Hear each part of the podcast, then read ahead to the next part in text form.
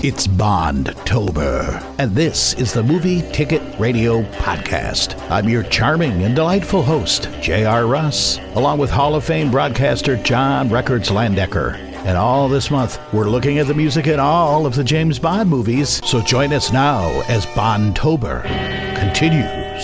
That's right, Halloween just around the corner, and so we're still doing all the Bond movies celebrating the new Bond movie. Did you see it yet? I have not. Oh, wow, I'm really surprised. I figured that you would be right on that. Have you? I have. And? You know, I have very mixed feelings. I thought it was hmm. a very good movie, yes. a little long. Right. But I'm very conflicted about a few things in it that I guess we'll go into it another time. First, after you and anyone listening here has had a chance to see it. But there are a few things I'm conflicted about. All right. All right. I will say we did talk Bond cars last week, and I think that the Aston Martin D B five, the original Bond car, should get co-credits in the movie. Well, as far as as far as I'm concerned, that is the Bond car. I know they've had other product placements and other cars and movies since then, but that's the Bond car. Come on. Yeah.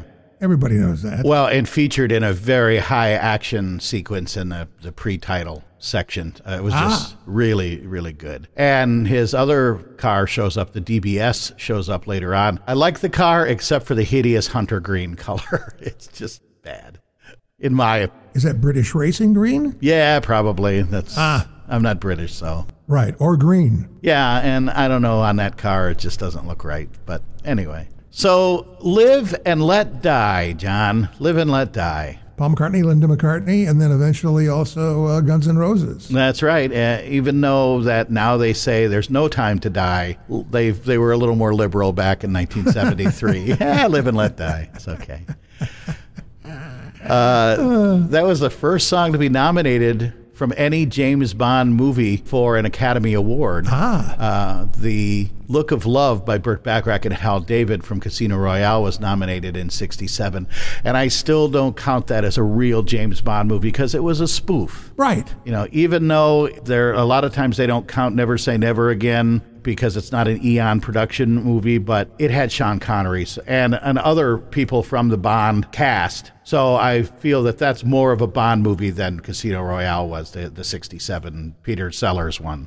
Right. I hear that. But I mean, if the movie's got um, Sean Connery in it and the character he is playing is named James Bond, yep. I, I don't care who made it. That's a James Bond movie. You're right. In yeah. fact, if any character's in it and he's James Bond, I guess he's James Bond. Yeah. Which is this movie because they went through Sean Connery and then George Lazenby through one. And then right. Connery came back. Right. And then finally he said, no, I'm really, really done this time. So now we're on to Roger Moore, the Roger Moore era. Okay. Live and Let Die, not only one of the best Bond songs, but just a great song in general. Yes. You know what? It was a hit on its own merits. It didn't necessarily have to have a tie-in with uh, a Bond film. Right. And, and Paul McCartney and Wings, I might add. Yes. And it was also performed in a movie by Brenda Arnault. I don't recall that, but apparently she did that in the movie. Well, you know, the last thing you want to do as a recording artist is to sing a song in a movie and have Paul McCartney and Wings sing that same song in the same movie and then expect anybody to remember who the hell you are. Really, really good point. That's excellent point you made there. It was such a good song, and if you've seen Paul McCartney and Wings, uh, I remember the first time I saw him was at R F K Stadium in Washington, D C, and it was the first time that he started to admit that he was in a band before Wings. Right. When they got to Live and Let Die, after they say Live and Let Die, and bam, ba-da, they had the fireworks going, and the crowd just went insane. You know, it just was really good. So it's yeah. a great, great performance song. It just, it's everything. And then there was also the traditional Just a Closer Walk with Thee, written by Milton Batiste. Hmm. And that's John's father from The Late Show with, with uh, Stephen Colbert. Oh, no kidding. Yeah, his father was a musician in New Orleans, and I think his uncle, and he had other family members. They were So it's a musical family that huh. John Batiste is from, so it's obvious where he gets his talent. I guess so. And then, of course, the James Bond theme. The still the original Monty Norman version was in that movie as well. Yeah, and that's the best Bond theme ever, as far yeah. as I'm concerned. And you know who could have been James Bond at this point? Uh, let's see. Who could have been James Bond at this point? Tell me, punk. Clint Eastwood. Yeah. He apparently was pretty hot coming off Dirty Harry. He said he was flattered, but declined, saying Bond should be a British actor. Yeah, no kidding. I, you know, that's a that's something I can't actually envision, is seeing Clint Eastwood and have him speak with a British accent. You got to ask yourself, do I like my martinis shaken or stirred?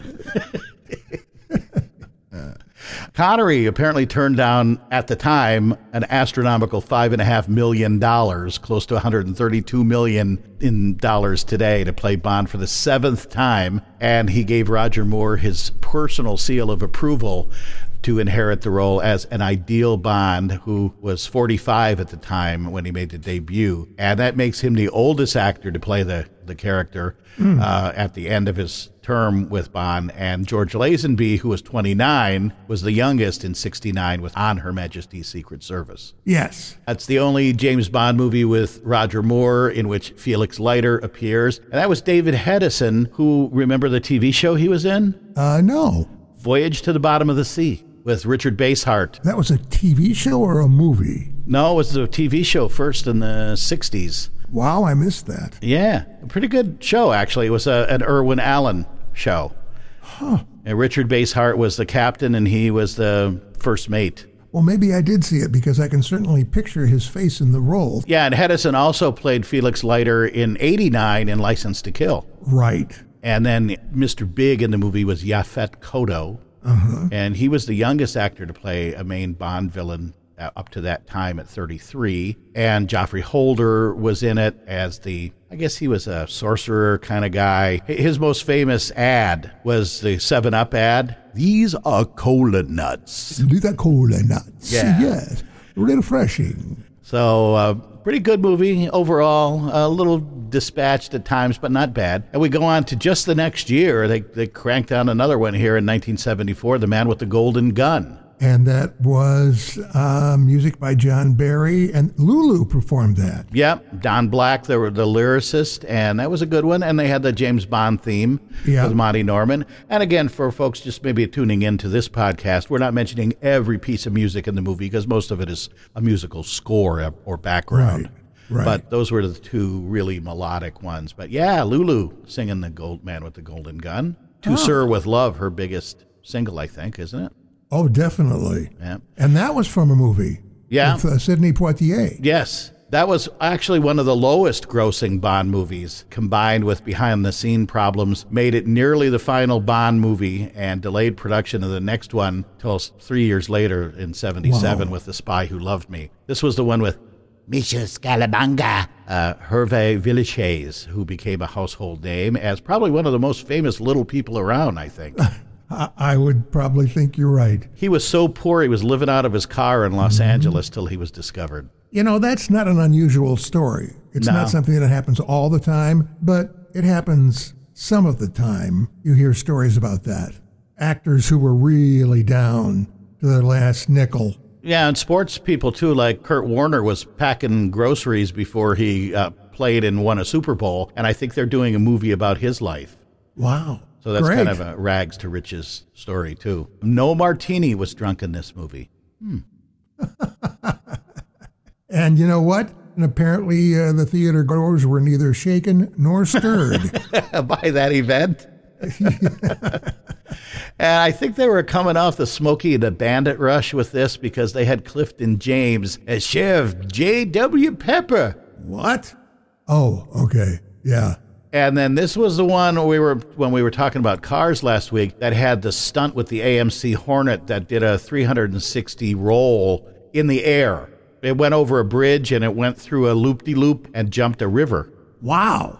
The car was owned by Jay Milligan. And he had a stunt show, and they'd go around to the county fairs and stuff. They'd do these these stunt shows, driving the cars over school buses and all this kind of stuff. Well, this was the mm-hmm. guy that called it the Astro Spiral Jump. and uh, he survived. He did. The corkscrew jump was apparently conceived uh, several years before the movie went into production, and they actually slowed it down because they thought it would be too fast and people wouldn't, first of all, believe that it was real, and second of all, they put in a little kind of a goofy slide whistle thing in there, and the director now says he re- regrets doing that because it made it comedic. A goofy slide whistle would definitely be comedic. Yeah, very un-Bond. Totally un-Bond. Yeah. Then we mentioned The Spy Who Loved Me, seventy-seven. Nobody does it better. Yeah, probably one of the most played Bond songs on just regular radio. Right. Carly Simon. And that was uh, written as a guy that did The Sting. Marvin Hamlisch. Yeah, and uh, Carol Bayer Sager did the lyrics.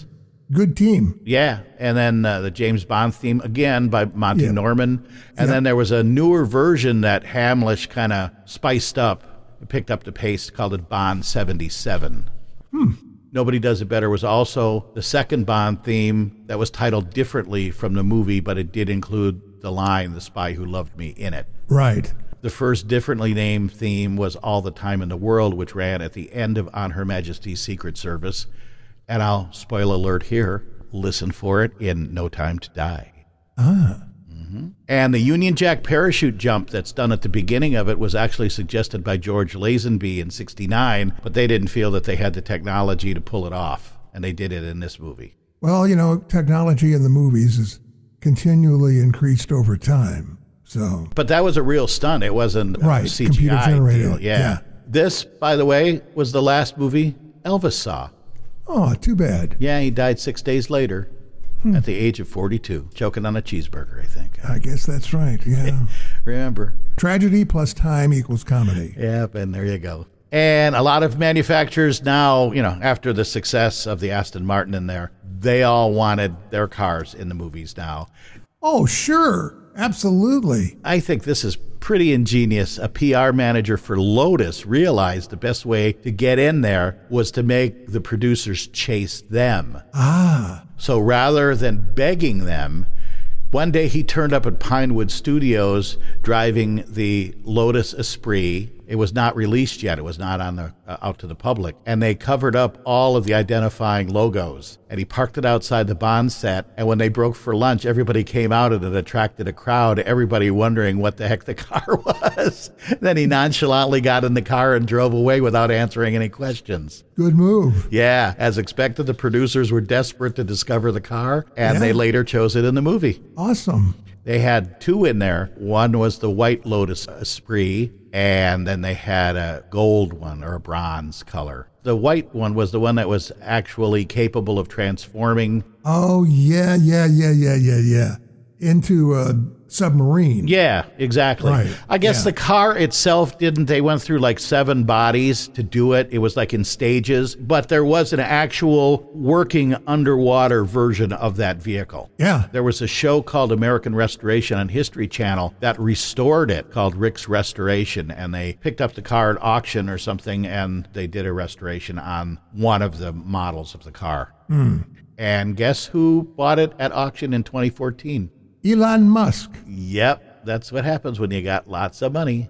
How about that? Richard Kiel recounted how Jaws had a survival, and at the end of the movie, it was uh, met with applause after several screenings. So he and his metal teeth were very, very happy. In fact, the, the teeth are on display at the Spy Museum in Washington, D C And I think that's only appropriate. Yep. The closing credits say James Bond will return in For Your Eyes Only in, in nineteen eighty-one, but because of the success of Star Wars, A New Hope, and Close Encounters of the Third Kind, Moonraker was chosen. So For Your Eyes Only actually opened in eighty-one, but the next Bond movie was Moonraker. Well, there's a, that's a good lesson to learn when you're making a movie. You make sure you know what's coming out as your competition, because... Mm-hmm.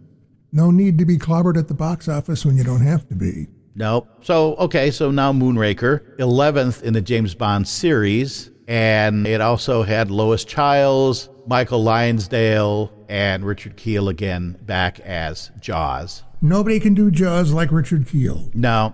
In my opinion, it was the dumbest of all the Bond movies. Could be. It was in space, and he had that the girl floating oh, around yeah. with the pigtails, and he fell in love at the end. But Richard Kiel, again, said at the end of the movie, people applauded that he and the girl lived and didn't die in space. Well, that's nice. I'm sure they eventually did when they ran out of oxygen, but until then, they were happy. So, you know, God bless them up there. Right. Moonraker was done by Shirley Bassey, and this was her third Bond theme, because she did Diamonds Are Forever and Goldfinger. Right.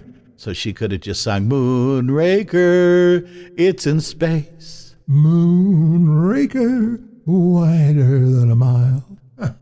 And I believe that also had the James Bond theme in it. So up to nineteen eighty-one, the previously mentioned For Your Eyes Only came up in nineteen eighty-one, and that theme was by Sheena Easton, who is the only singer of the song who's also appeared in the opening credits. Interesting point. Now I'm I'm drawing a little bit of a fog on No Time to Die, but I think they showed Billie Eilish in it in the opening credits. Huh. It was a two-hour and forty-minute movie. It kind of, you know, there was a lot going on, but I, I recall that I think she did that. But Sheena Easton was the first. Bill Conti, who did uh, the Rocky theme, Rocky mm-hmm. music, did the music there. Mick Leeson, the lyrics. And then there was also Make It Last All Night in the movie by Rage. Uh, and Monty Norman's version of the James Bond theme in that as well. Right. And the title song was the first one where, as I say, Sheena Easton, the person singing, showed up. Uh, the top the song went top ten on the U K charts, big in the U S as well. So uh, it was big time. And uh, it also featured a song and dance number at the Oscars when she performed it. I must have missed that Oscars. Yeah, well, how could you? There was only three channels in nineteen eighty-one, weren't there? I think you're right. Were you watching Murder, She Wrote? Probably. Yeah. Oh, God, I love that Murder, She Wrote. Murder, She Wrote. At the time of the movie's release, the studio was still reeling from Michael Cimino's Heaven's Gate. That was a notorious bomb, and United Artists was filing for bankruptcy. And when the movie took in a worldwide gross of one hundred ninety-five million dollars, it actually saved the company. That's happened uh, many times to many studios who are on the brink of bankruptcy, and at the last minute they have some huge blockbuster and can continue on. Yep.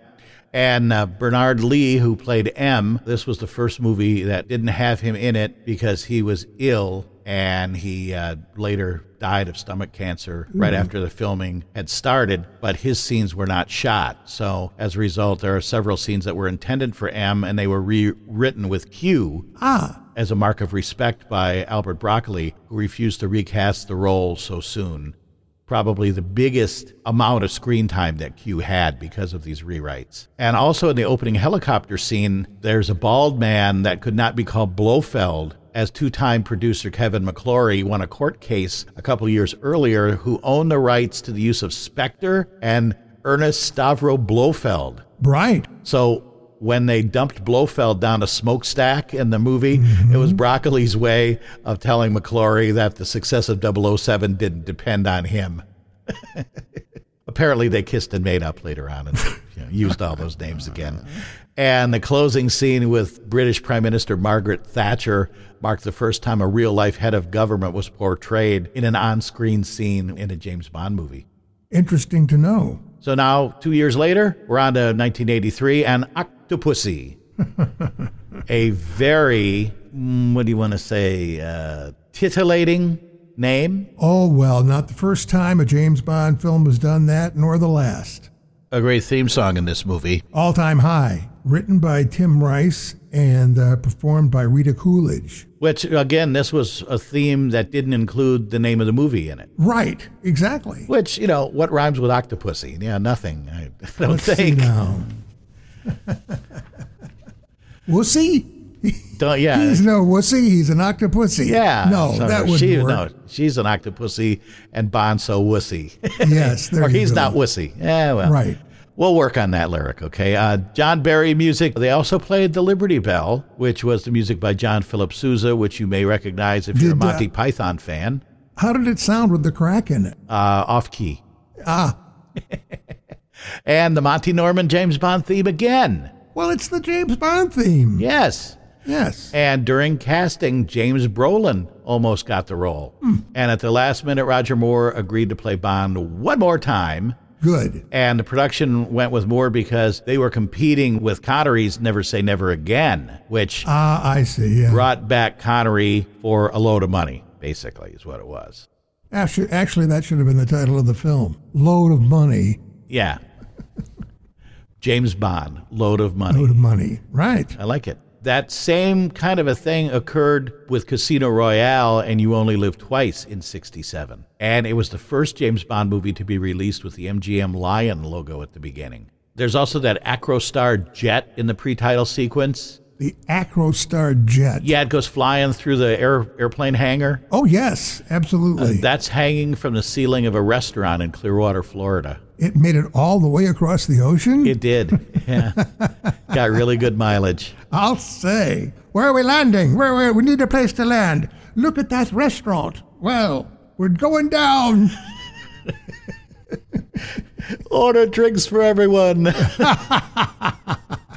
Is it the happy hour yet? Yes. Huh? It's always happy hour in Florida, John. You know that. Yeah, oh, tell me about it, yeah. Robert Brown was cast to replace M now, and that's kind of another little thing I'll tip my hand on the new movie in that there's a double oh seven in it, and the person who is double oh seven said, would you think they'd retire the number? So it's the same thing with M. You know, you had one M, they just right. recast it with another M. So right. Okay. Yeah. And during the filming, Roger Moore was misdiagnosed with heart problems. And when he got home, Maude Adams had her boyfriend, who was a doctor, give him a second opinion and pronounced him medically fit. Sometimes these things just have a way of working out. It's who you know. Indeed. And most of the crew, as well as Roger Moore, had diet problems while shooting in India. Uh, that is code for, uh-huh. you know. Yes. Let's just put it this way. The movie ran long. And went through a lot of extra laundry. Yeah, it had a long running time, if you get my drift. Yes. And this was the last Bond movie to reveal the name of the next Bond movie in the credits for that obvious reason we saw before. Uh, they had From A View to a Kill. View to a Kill. And by the way, they dropped the word from, so the movie was just A View to a Kill. So they went, mm. you know, we can't promote this that early because we make too many changes. Gotcha. Oh, it was Barbara Carrera that turned down the role of Octopussy. And huh. she appeared in Never Say Never Again because she wanted to work with Sean Connery. And who didn't? And in nineteen eighty-three, those folks did. Never Say Never Again was a Michael Legrand song. Alex Bergman and Marilyn Bergman wrote it. And Herb Alpert's, I'm not sure if wife at the time, but definitely girlfriend, Lonnie Hall, sang it. Hmm. Not a really good song. Again, who you know. Right. John Barry was invited to do the music for the movie, but politely declined out of respect for Broccoli and the association with Eon Productions. And the title was allegedly based on a conversation between Connery and his wife after Diamonds Are Forever. Mm-hmm. He told her he'd never play James Bond again, and she said, never say never again. Yeah, I've he- I've heard that story. I don't know if it's true or an urban legend. And George Lazenby was considered to play again. No. But was dropped from consideration. Thank goodness. Nothing against George Lazenby as an actor, but he's not James Bond. Uh, I don't know. I thought he was all right. Uh, yeah, yeah, yeah. Uh, Rowan Atkinson's first movie was in this, and he parodied James Bond later on as Johnny English. Yes. Mister Bean. It is. Mister Bean. He's pretty funny. And Barbara Carrera did her own love scenes with Connery, declining the body double. She said in interviews that nudity and sex scenes never bothered her. Well, isn't that good to know? Ooh. Mm-hmm. And sadly, Alec Baldwin's been in the news. Well, his former yeah. wife, Kim Basinger, had never seen a Bond film. And a lot of people call it Basinger and things like that. And he said, no, it's like a bass singer. Mm-hmm.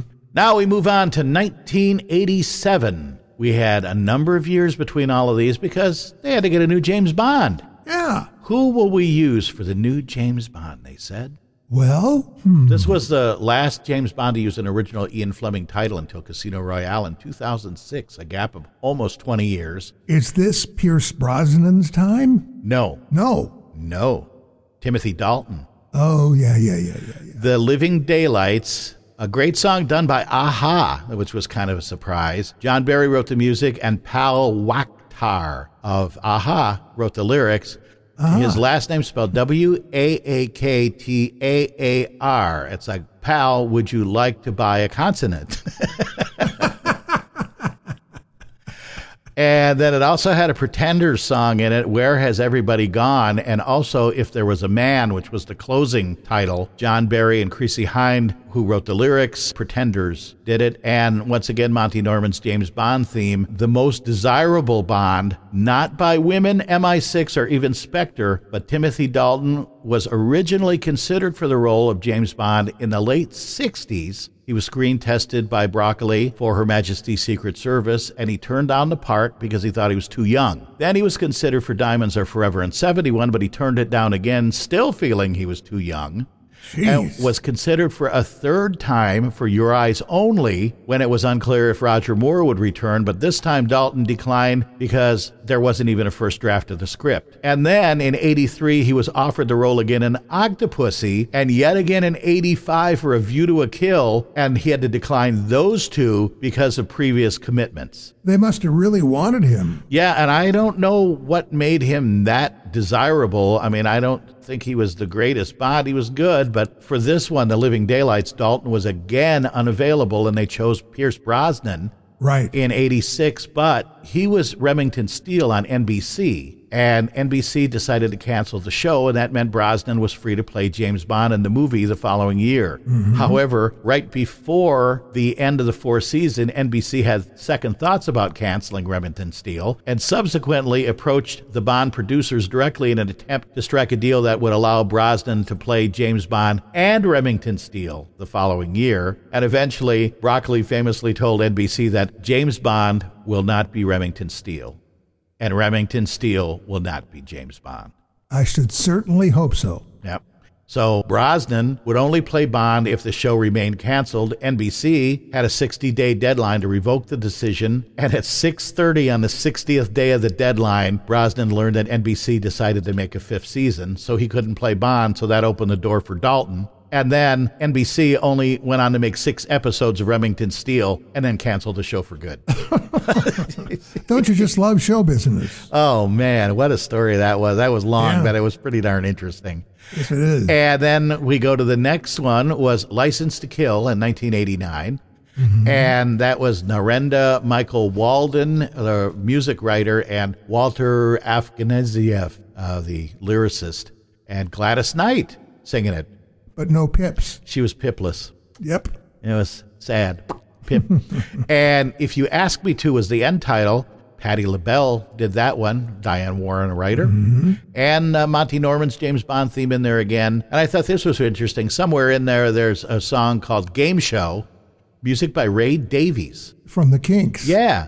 Yeah. Uh, interesting. And widely and incorrectly rumored that this was Dalton's last Bond film due to financially disappointing. But in reality, he was to star in a third film titled Property of a Lady, huh. set to start shooting in ninety. But there were legal issues with M G M that created long delays, and it finally led Dalton to announce his retirement from the role all the way in ninety-four. He just kept hanging on, hanging on, hanging on, and finally he's like, hey, you know, I'm done with you guys. So right. That paved the way for Pierce Brosnan's casting in GoldenEye in ninety-five. Had that film been made, it would have been set in Scotland, Tokyo, and Hong Kong, and dealt with nanotechnology. No director was officially attached to that. Rumored, among others, was John Landis, and you remember him for doing Animal House and also Private Parts.